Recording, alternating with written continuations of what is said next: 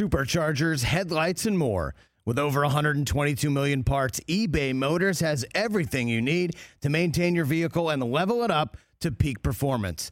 And with eBay Guaranteed Fit, your part is guaranteed to fit your ride every time or your money back. Stay on your A game with all the parts you need at the prices you want. It's easy to bring home huge wins.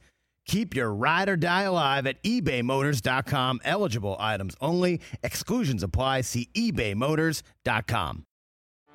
Get ready for the greatest roast of all time the Roast of Tom Brady, a Netflix live event happening May 5th.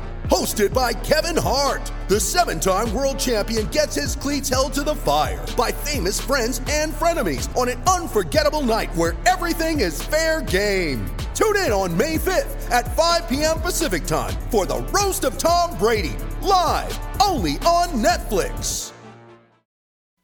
This is the Rich Eisen Show. He cared about one thing and one thing only win time, winning, championships, trophies in the case. We'll figure out the money later on. Live from the Rich Eisen Show studio in Los Angeles.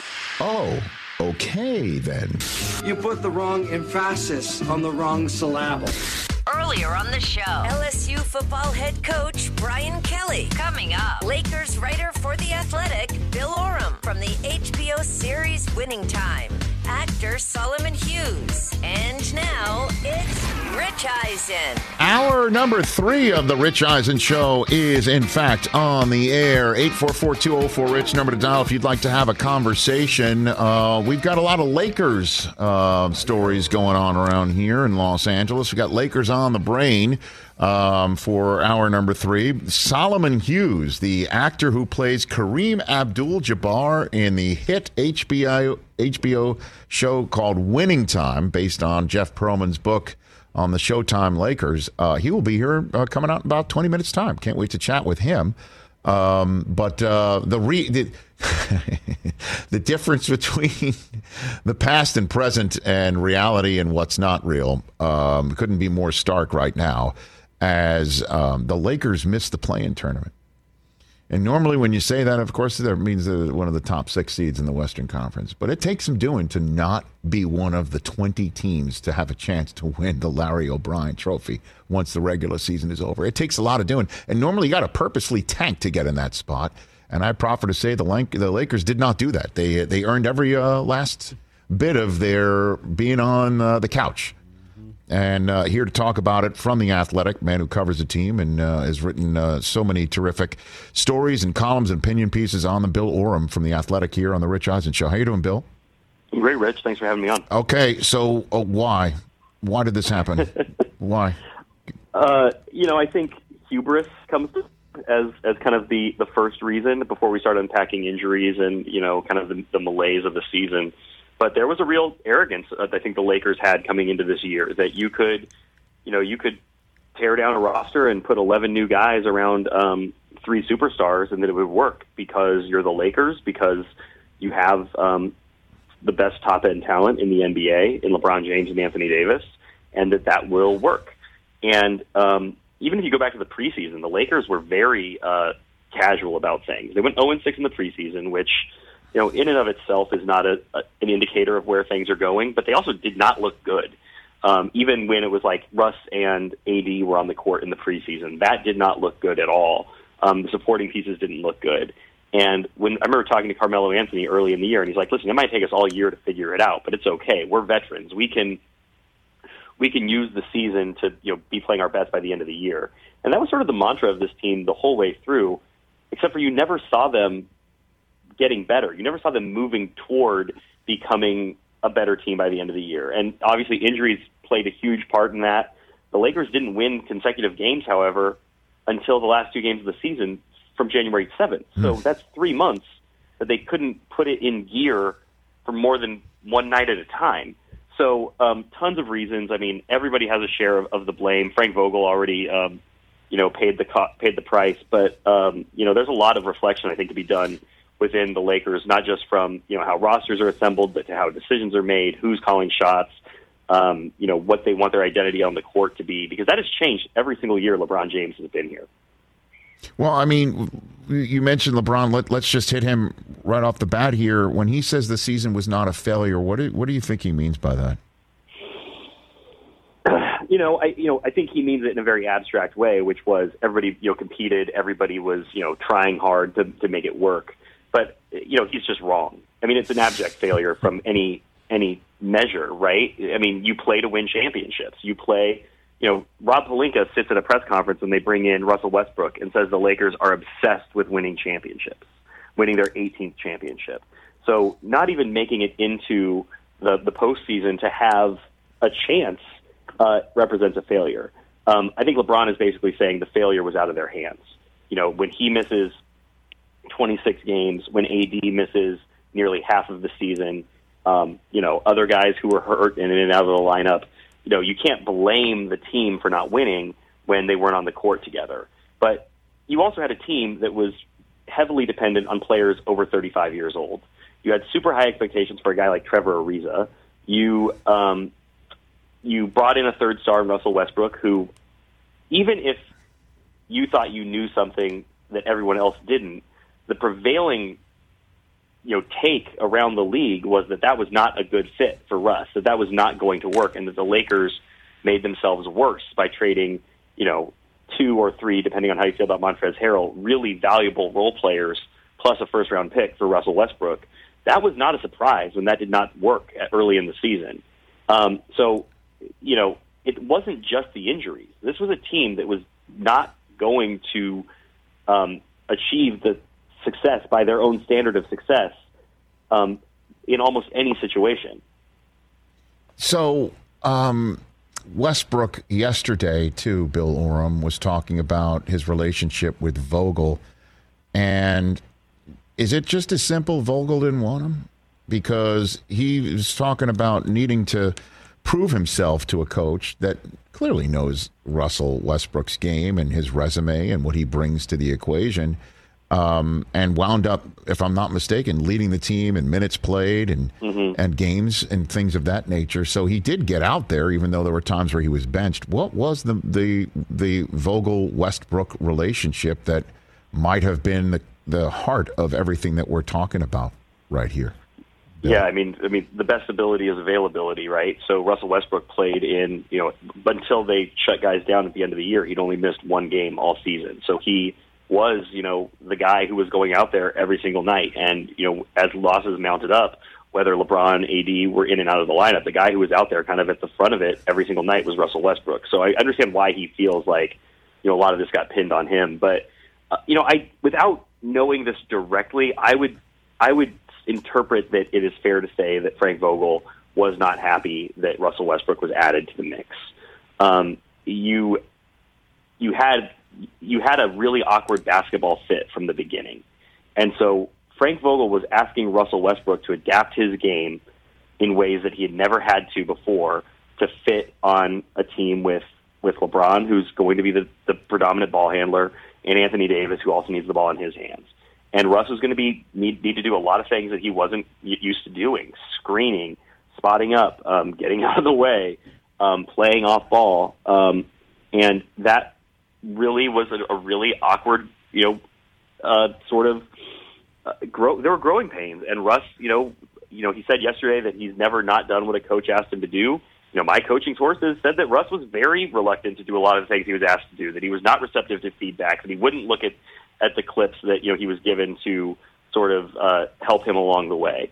So there was a real divide between what the coaching staff was wanting from Russ in an effort to make this you know, sort of fundamentally clunky fit work and what Russ felt he could do to actually help.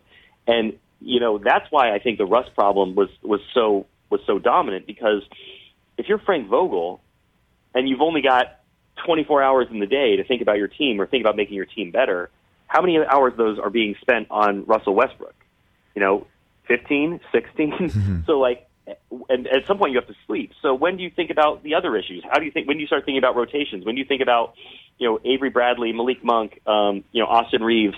And this is not to say that you know Frank Vogel didn't do as thorough of a job as he as he could. I believe he did, but I think that there was so much time spent trying to untangle the Russell Westbrook mess that that you know took energy away from you know finding solutions to the other issues the Lakers encountered.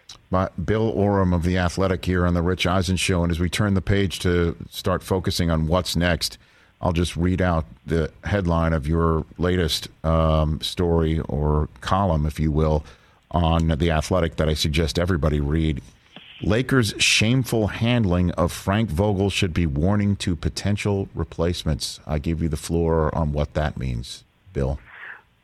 So it's it's it goes deeper than um, the way Frank Vogel was fired, which I hated, hate, hate, hate, hated. That um, it was first reported basically at the buzzer of the Lakers' final game of the year, which, by the way, was a pretty you know feel good moment, all things considered.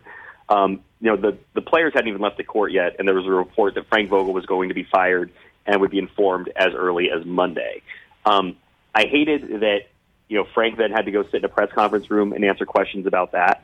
I hated that um, that he wasn't didn't hear it directly from his superiors first. I hated that it took away from the night that guys like Mac McClung, Austin Reaves, Malik Monk, uh, Mason Jones, guys who got a mo- their moment in the sun, be, kind of because of this season, that, that that they had that opportunity to kind of have a little bit of shine from their head coach taken away from them.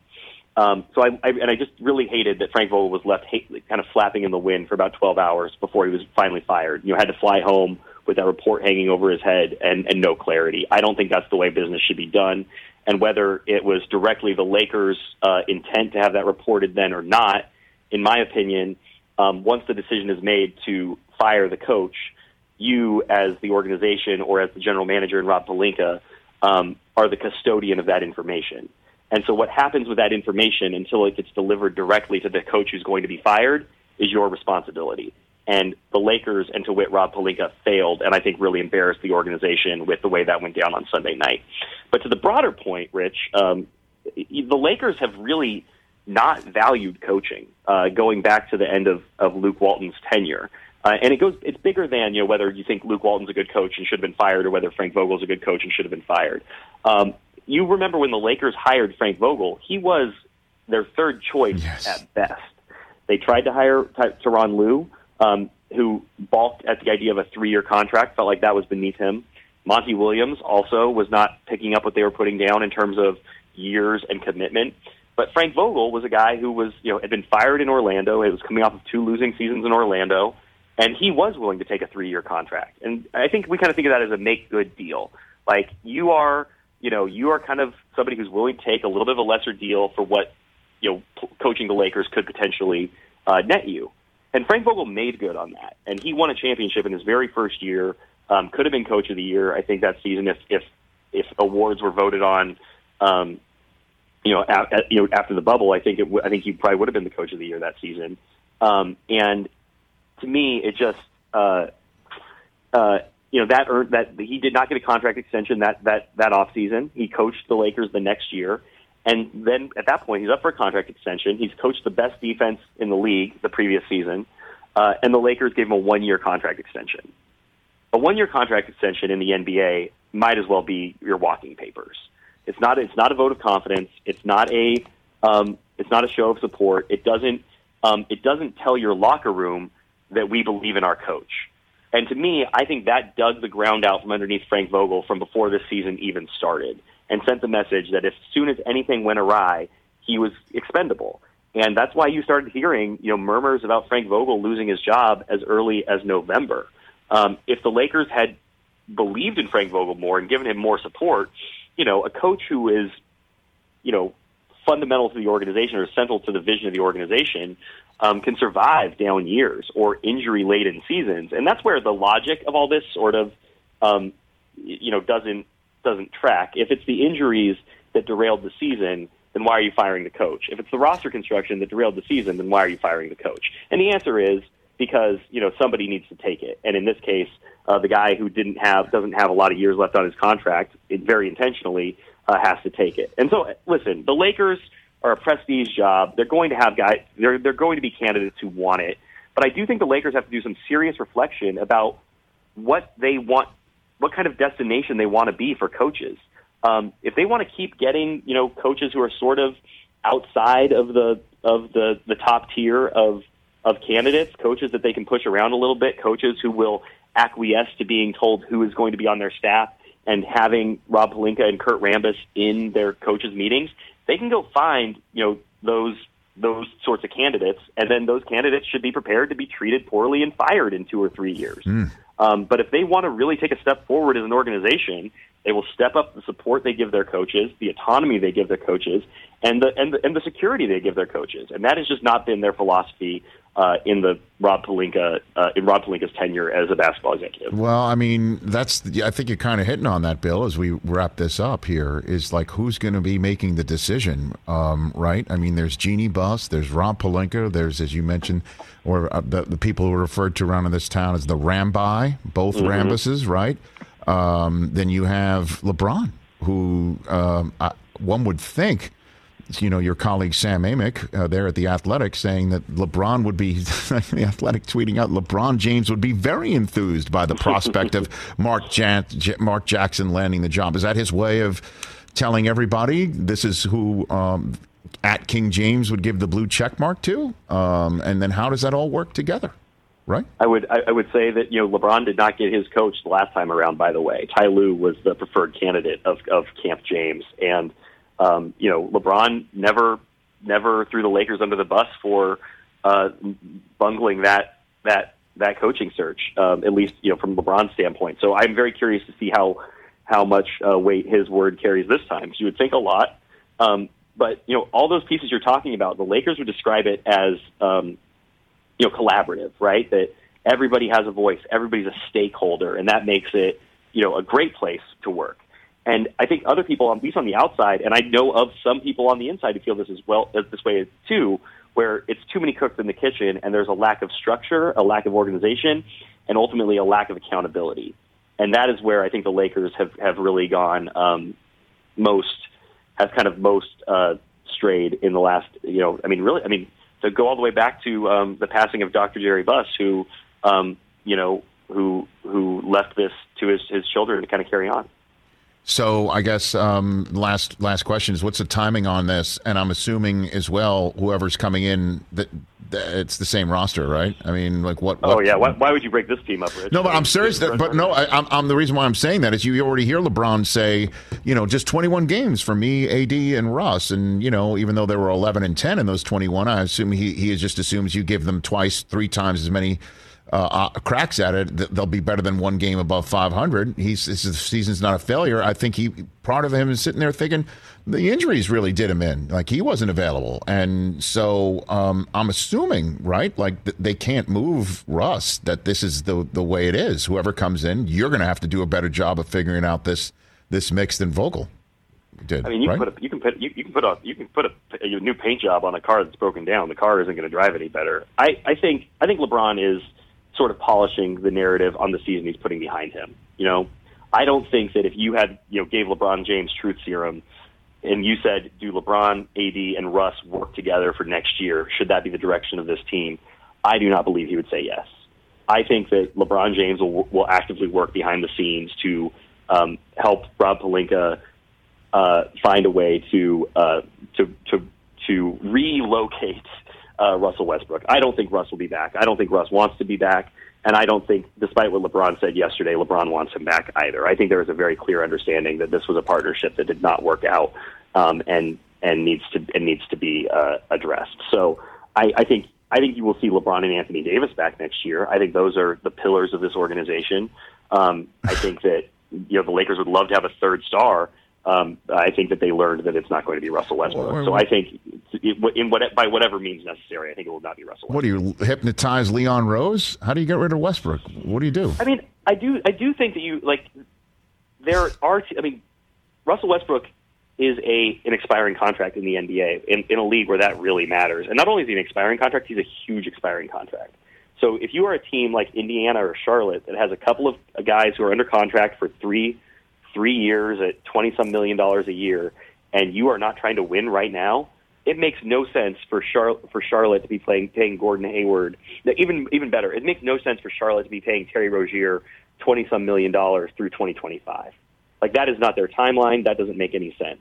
But what you can do if you're Charlotte is you can package Rozier and go Gordon Hayward for Russell Westbrook and maybe a draft pick because the Lakers are desperate, um, and you suddenly have that $47 million in cap space in the summer of 2023. Um, and that looks like it fits your timeline a whole lot more. Hmm. Same with Indiana. So I do think that that, that expiring deal is more valuable than um, we give it credit for, or when we talk about who would want Russ. I don't think anyone wants Russell Westbrook at this point. I think there are very few teams that look at him as the player that um, that transforms a team into where they want to go. But that contract becomes very, very appealing. Um, but the problem is, everyone in the league knows the the situation the Lakers are in, and so I don't think you know. So I think a team like Charlotte or Indiana could then um, you know force the Lakers to to include a pick as well and then and just because of, of the desperate situation they're in. So the Lakers are going to be at a disadvantage in trying to come off the Russell Westbrook deal, but I do think it can be done. Bill, thanks for the time, man. Let's do this again real soon. I have a feeling My this is going to heat pleasure. up. Thanks for the call.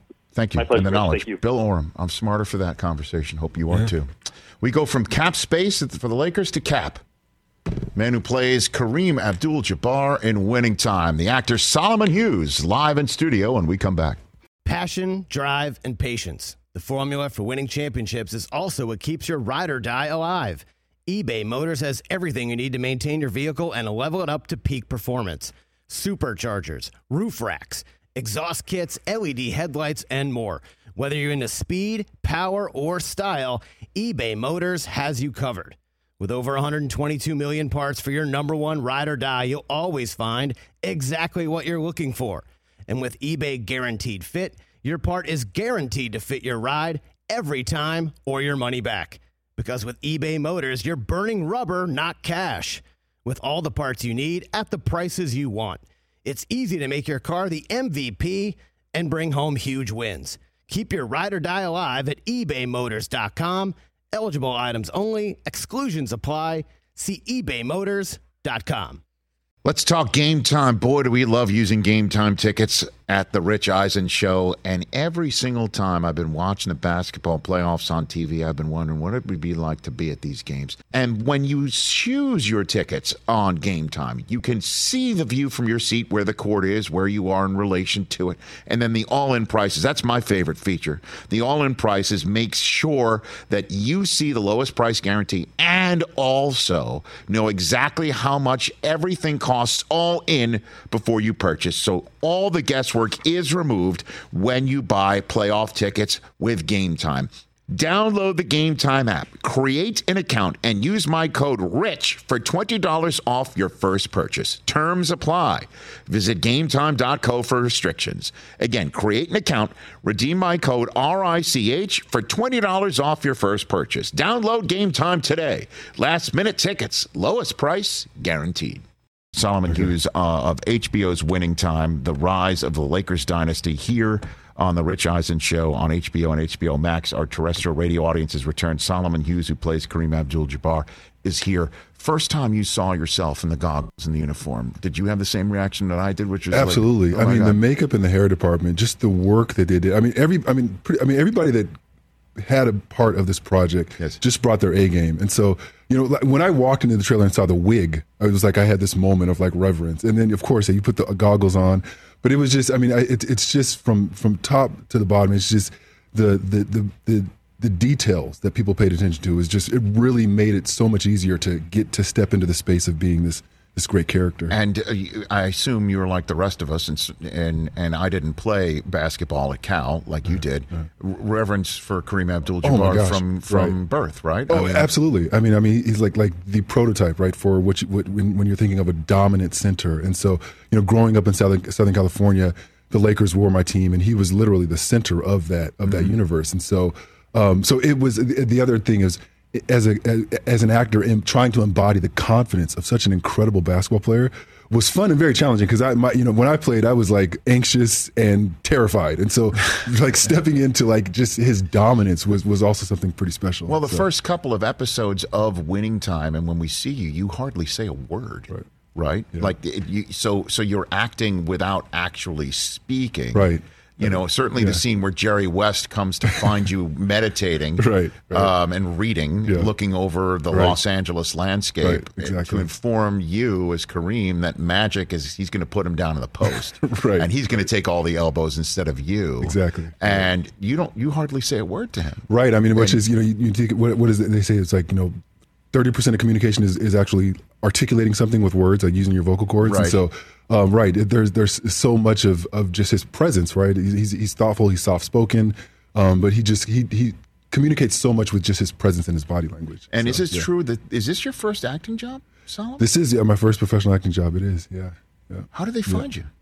so uh, Francisco Elson, who played basketball with me at UC Berkeley and played with the Spurs, won a championship with the Spurs, a casting agent had reached out to him um, in 2019. And Francisco's in the Netherlands, and he wasn't interested, but he mentioned he suggested me, and so the casting agent reached out to me. And you know, honestly, Rich, I, I tell people right after I graduated from college, I mm-hmm. moved down to LA, and I had two goals in mind. I was going to pursue a professional basketball career, but I was also interested in acting, and so I went as far as meeting with a talent agent, and it mm-hmm. was it was like the most dismissive meeting I've ever had. I mean, it was like the guy so clearly articulated that I was wasting his time, and so like literally that like the door shut on my face, and so. I'm, I'm someone who has always had a fascination and an interest in this space um, because film and TV and theater have had such an impact on my life personally. And so, um, so when the audition opportunity came my way, I was just excited to just put myself out there and just you know get an answer, a yes or no. You know, this is like after years of just like literally looking on Craigslist for opportunities in local shorts. Like this was at the very least, I get an answer. And so yeah, after two auditions, I, I found out I got the part, and I was like, what? So yeah. How did you approach playing Kareem then when you were trying to get ready for such an important audition? man for you know like literally like just, just I I I I liken it to how I prepped for writing a dissertation right just like the ultimate research process just like pouring myself into everything watching all of his interviews I mean we're we're we're blessed that we're in the YouTube era right where there's lots of footage that you can you can draw from but I mean I've been reading the stuff that he's been writing about himself since I was a kid you know Giant Steps is one of the first big books that I read growing up Is that right? and so yeah, and so um, and you know his his his documentary Kareem, a Minority of One, which is it's incredible. I feel like of the people that are part of this project, I I, I definitely benefited from someone from Kareem being pretty generous about how much he shared about his life. Because yeah, I, I I don't.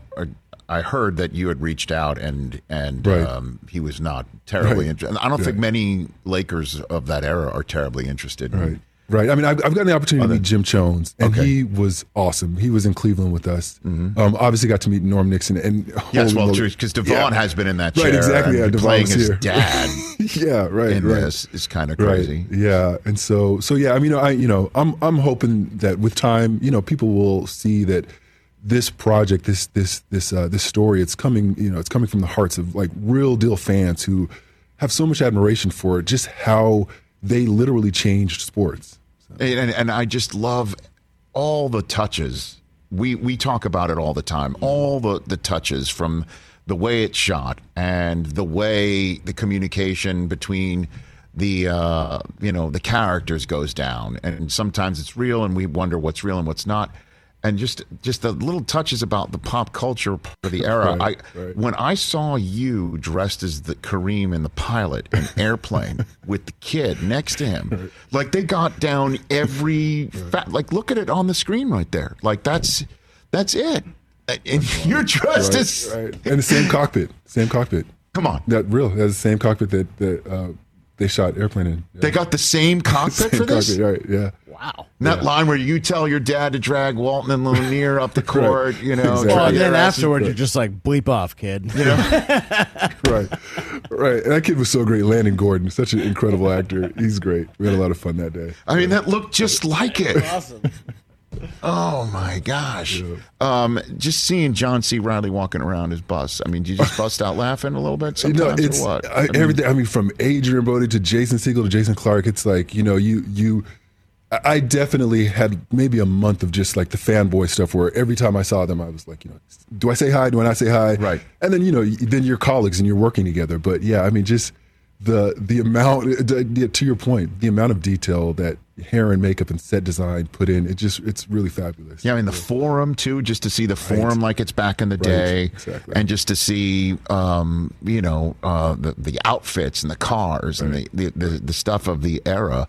Um, Solomon Hughes here, who plays Kareem Abdul-Jabbar on the Rich Eisen show, and so you spent time as a Harlem Globetrotter as well. That, that happened. Okay, I played 13 games, so I but I I, I guess I qualify because I went through Counts. the training camp. So yeah. That counts. That- 13 that games counts. Yeah, counts. it counts, right? So it was. By the way, I have not played one single game as Harlem Globetrotter, just in case. generals, no, no. That would be more So- Rich's Not swag. at all. I was, not a, I wasn't a general. I wasn't anything. I've been to Washington, but and I've been to Harlem, but I've and I've been around the globe. Right. Um, But other than that, so Yeah. what was that like so for you? they- I, I don't I don't think they do this anymore, but uh, in I guess it was 2002, they they put together a team that would play exhibition games against college teams in the preseason. Mm-hmm. Right? And so I think the NCAA like changed the rule around that like a few years ago, where now you just can play other colleges. Mm-hmm. And so the team it basically consisted of former college players who aspired to play pro ball and former NBA players. And so yeah, it was I mean it was it was quick. It was 13 games. Um, it was the the training camp was as brutal as of, as anything I've ever done in my life. And a lot of the former uh, NBA players who were playing with the Globetrotters were saying, "Yeah, this is as tough a training camp we've ever, ever, ever as we've ever seen." And I think part of it was they just wanted to see who could last on the road because if you because the idea was you would go from that team to then playing on the team that would do the, the performances and the tricks. And so so I, I made it 13 games and then I was I was done. So you were done. Um, done. And what happened then? I mean, did you, is that is that when you got your like you went to get a degree? Is that where or you already had your I- I- doctorate from? well, no, from no, no. Georgia? I, I, I- I feel like you know it was. I, I just, I think I'm the guy that was 6'10", had some talent, but was really playing basketball just to make some money. And so I feel like it was a good life lesson to learn pretty early that you never pursue something just for the money. You need to have some underlying passion. And so um, I think that was like a crash course in. Uh, are you doing this for the right reason? And so leaving that, I think it just, you know, I because I mean I did have aspirations to play in the NBA, and I and I got as far. I, I, I tried out for the Phoenix Suns summer camp, and so you What know, year they- was that? That was 2003, and so uh, didn't make it. They were polite. They on, on the ride back to the airport, I was like, okay, I think I need to start thinking about other, you know, uh, ventures or whatever. And so Mm-hmm. that's when I started thinking about grad school and going back into the realm of education. Okay, so you're technically a doctor, right? You're I do have a. PhD, You're yeah. Dr. Hughes. Yes. Okay. Yeah, but you can call me Solomon. That's Okay. Okay. Yeah. That's cool. Not like Dr. Buss, who preferred that everyone call him Buss. Dr. Buss. I got to tell you, man, I moved out here to L.A. and I saw him at Dan Tana's one night. Really? With two highly age inappropriate people. and I, I, you know, and it was it was you know wild, cool, everything. Because Susie was covering the Lakers Right. at the time, and I look at her and she's just like, "Yep, this is what goes on around here in Los Angeles," and and um, it's just wild to see this whole thing on television like that. You know, um, what would you want the real Kareem to know? if you could, Solomon Hughes, about what you've learned or Oh, Yeah. what you want him to know about Oh, how you're playing. You know, or- I, I I think the, the learning, right? It's like I I think I when I when I was prepping for this, I'm like, I'm an I'm a Laker fan. I'm, I've been a Kareem fan since I was, I was a kid, so I feel like I know a lot about him. But just man, just the journey of his life, right? Just the paths he's taken, just the way he's let his intellectual curiosity goad him in different directions. It's just he's it, it's it's a tremendous life, and um, and I know I'm one of millions of people that um, are just really grateful for it. I mean, honestly, like I think of me stepping into this professional acting space as me resisting the one dimension of just being the tall black basketball player, right? And so I feel like I just I, I know I'm one of many people that just has a ton of gratitude for him. Um, and and the work that he continues to do. I mean, the Skyhook Foundation. I just think it's a brilliant organization. I love what he's doing with that. So I just I feel like his just all the ways he's he's showing up in these dis- different seasons of his life. And so and then and then ultimately ultimately, you know, I hope he gives the show a chance because it's really a labor of love. You know, everybody just every day just put into the pot their best effort. You know, and and and and we're you know we're getting good feedback about the show because the the beauty of a show is it's not just it's not just 60 minutes. You get time to tell about the the multiple dimensions of people's lives, and so um, so yeah, I'm hoping with time people will uh, will give it a chance. What's the one mannerism of his that you think you've picked up? Which one? So I, you know, he's you know the, his pace of speaking when he's you know when he's when he's trying to talk to a young Magic Johnson. He's thoughtful, he's deliberate, you know. And So, or just a little bit of the the just the the, the, the movement of the hand. So, I think I've gotten. Okay. So- Yeah, I- By the way, did you hear the, your voice just oh, changed? You just, you just went into your. Went down. Okay, so oh. then so then let me ask this question: Are you more more proud, Solomon Hughes, of you picking up his mannerisms or nailing his skyhook in these scenes while you're attempting man. the skyhook? Oh, because you know that's that's big. Great That's question. huge. Great question. If you're going to attempt Yeah. a Kareem skyhook, you've Right. literally got to look like that. right. So what do you got? I d- definitely have to say the sky, but I'm not going to say that I nailed it. I think only one person nails it, and that's the great Kareem Abdul-Jabbar. I feel like Good I- answer. yeah, a good answer. Say Family Feud. Because you know, right? Yeah, but I yeah. mean, you do though. I mean, Yeah. you're you're a, a guy who's played the sport, and you are somebody who I'm sure is a perfectionist when it comes to that. Um, and you just told me you were grinding when you were playing, like you were really in that. So you have to see when you're watching that back and they show a skyhook, you got to be like, okay, that was good. Yeah, for Right. sure, for sure, definitely. It's, it's rewarding, especially when it goes in. So on the day, so when we shot the that Clippers uh, scene, Yes. there were some scenes where I was shooting it in height shoes, which the high shoes are the- essentially the Sure. platform shoes. Yes. and it was it, it was wild. I mean, but you know, you, I was like one of those things where you really had to focus in. So yeah, Isn't that amazing? They have to put you in in platform right? shoes. Like three, four 'Cause inches you're like- taller than me. You're Right. six ten, right? Right, Because I, I'm He's telling you- seven two, right? I don't know. 7'2", 7'3", yeah. Um, we've had Boban here, and I think he's the tallest guy we've ever had in the studio. Kareem. But when Kareem was here, I was truly concerned that he would scratch his head walking through the studio here. Right. You know, and I thought it was. I'll just say it. I don't. Uh, I hope I'm not embarrassing you. Like before you go on the air, you sat down. Like, is Kareem sat in this Right. chair? Oh no, exactly. Right. I, I, I've watched that interview multiple times for sure. Oh, Yeah, great! yeah, we'll yeah, take that. definitely. I Yeah. was pretty cool. Solomon, how did you find the training camp? Because when De- DeVaughn Nixon was here, he was telling us that it was Oh, pretty, yeah. pretty grueling It was to get brutal, ready. for yeah. sure. Yeah, absolutely. And I'm not, I'm the vet. I'm 43, right? So I'm out there with 20 year olds, right? And they're, you know, I'm trying to keep up, and I, and I think I did a pretty good job. But it, it was, I, I did my, you know, as much as I was excited about the stuff, my body afterwards was like, "You need to slow down, old man." So, but, What are you? Are, are you a method actor where you made Quincy Isaiah truly bring No, you orange no, juice every day? no, or not at six all. in the morning? No, okay. with his new with the newspaper. right, right. Like no chance. Walk through that. Yeah, I, I feel like what I, I really benefit from the genuine relationships that are developing off screen because I feel like it then just creates an atmosphere where you know going into the moment you Yes. trust each other and you love each other and you can just just really lay into it. So It's great. Uh, honestly, we're enjoying it immensely. You guys Oh, are. yeah. You, Are you like us? Are you watching on Sunday night? And so like, my wife is making me watch. She's making me watch. Yeah, and I'm enjoying it. I'm What do enjoying you mean it for she's sure. making you watch? You know, it's. It, I mean, it's. Gosh, I, I'm like. Uh, uh, the, I'm the timid guy that doesn't even like watching old basketball clips. So like watching a, a full on performance. But the great thing about it is it's it's uh, essentially everybody was kind of in silos when we were filming, right? So it's so cool to see what other people were working on um, and see how they're they're editing it and putting it together. And then the music, which is just so great. Oh, it's spectacular. It is. And that, you know, picked up for season two already. Congratulations Yeah, on thank that. So I am mandated to ask, even though, you know, you strike me as a very positive glass, half full guy, but I'm from New York, so there is a little bit of spite in me. Have we revisited uh, a conversation with the talent agent that gave you no time? have I we- forgot have his we- name. I forgot his name. Come on now. I think remember he the used to agency? rep Billy Blanks. I think I heard that. See, like he- the Tae Bo guy? The Tae Bo guy. I think. Yeah. Yeah. He- so the- see, he discovered Billy or I don't. I don't know. I don't know. Okay, Yeah. but this guy who gave you no time and made you feel like garbage, that you had no future. Right. We need Right. to revisit him. Well, there, there's a part of it's like the if I forget the name, then I don't say the name and then give him any credit. Right? It's like you know, go on, be blessed. You go your direction, I'll go my direction. I understand. That's the high road. I take a different approach. Screw that guy, is what I'm saying. That's what I'm saying. No, I got that all the time, trying to trying to break into Right. business and trying to get Sure. on TV. And Yeah.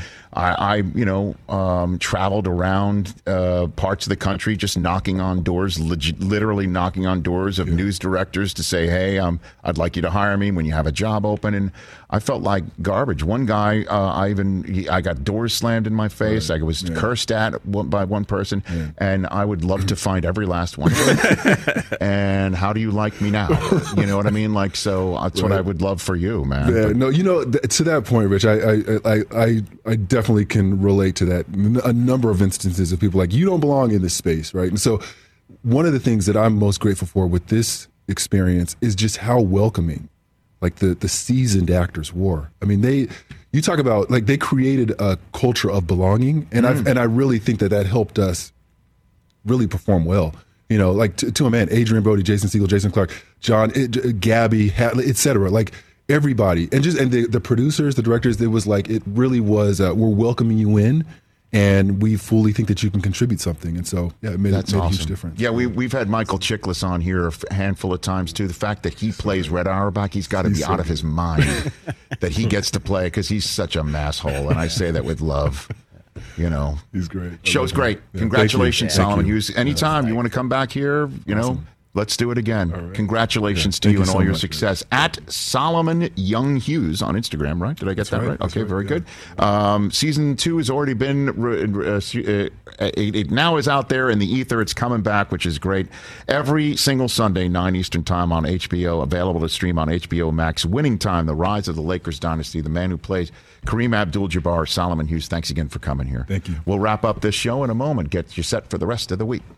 Hey, folks, it's time for the NFL draft, which means for me, I need a good night's sleep because if I don't have one, I'm just not myself. You know the deal. You know exactly how important it is to have quality sleep. It's a game changer for all of us. So, Sleep Number helps me. My sleep number setting is 60, my wife's setting is 70. We both get a great night's sleep because we could adjust the firmness of our mattress on each side. Improve your quality sleep because Sleep Number learns how you sleep thanks to their smart beds and provide personalized insights to help you sleep better. JD Power ranks Sleep Number number 1 in customer satisfaction with mattresses purchased in store. And now save 40% on the Sleep Number limited edition smart bed for a limited time. For JD Power 2023 award information, visit jdpower.com/awards. Only at a Sleep Number store or sleepnumber.com.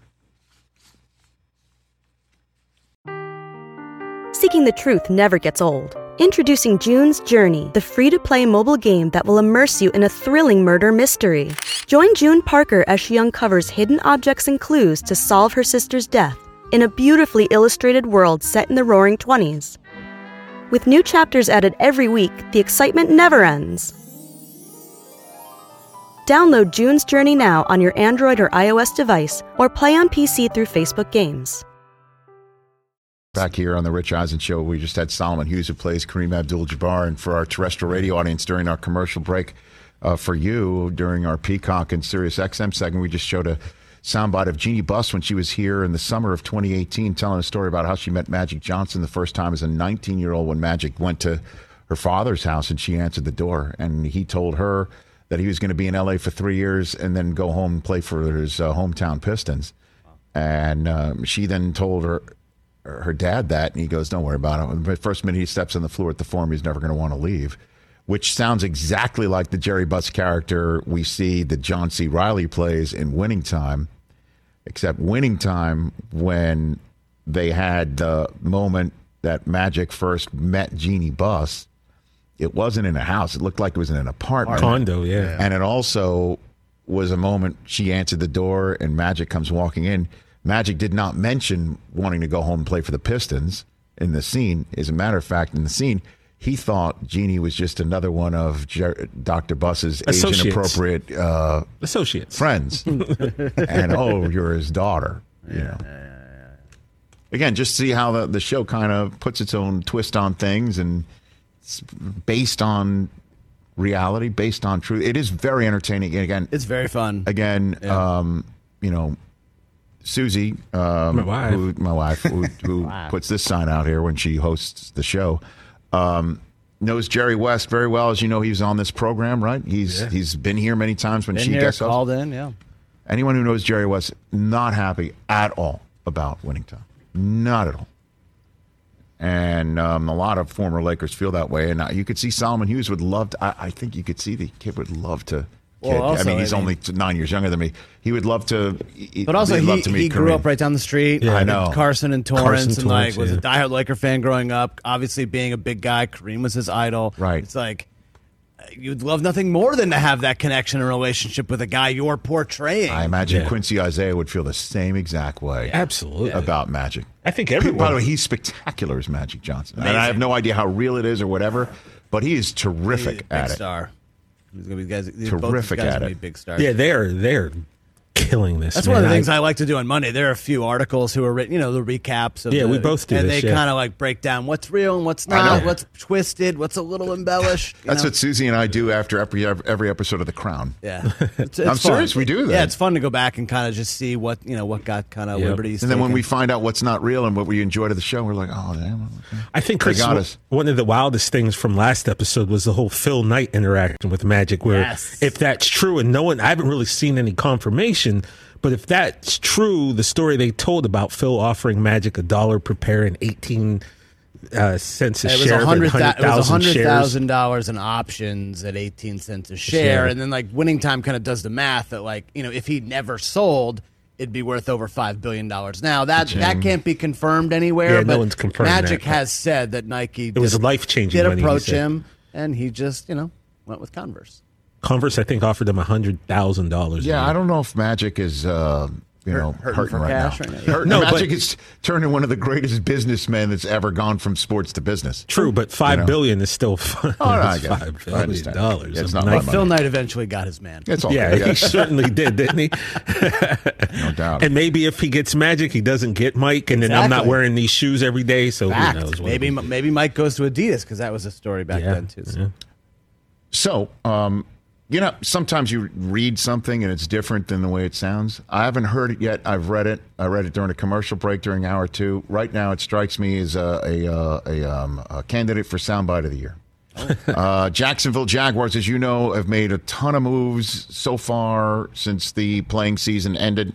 Um, and free agency and what they've done and how they've maneuvered around. And um, as you know, I say the biggest addition for them will be Doug Pederson, not just because of who Doug Pederson is and what he's done and how he can do it, but just the mere fact that everything, how who he is and how it, what he's done and how he does it, is not Urban Meyer that alone will just be a the, maybe their hugest addition. Then you hear, then you think about, oh, that's right, they drafted Travis Etienne in the same first round as Trevor Lawrence last Mm-hmm. year. Didn't have him at all.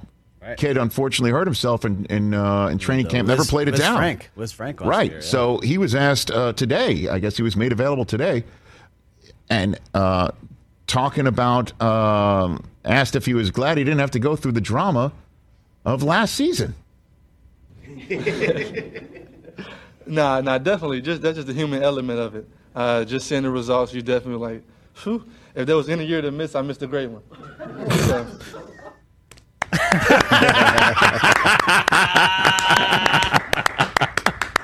Wow. Timing's everything in life.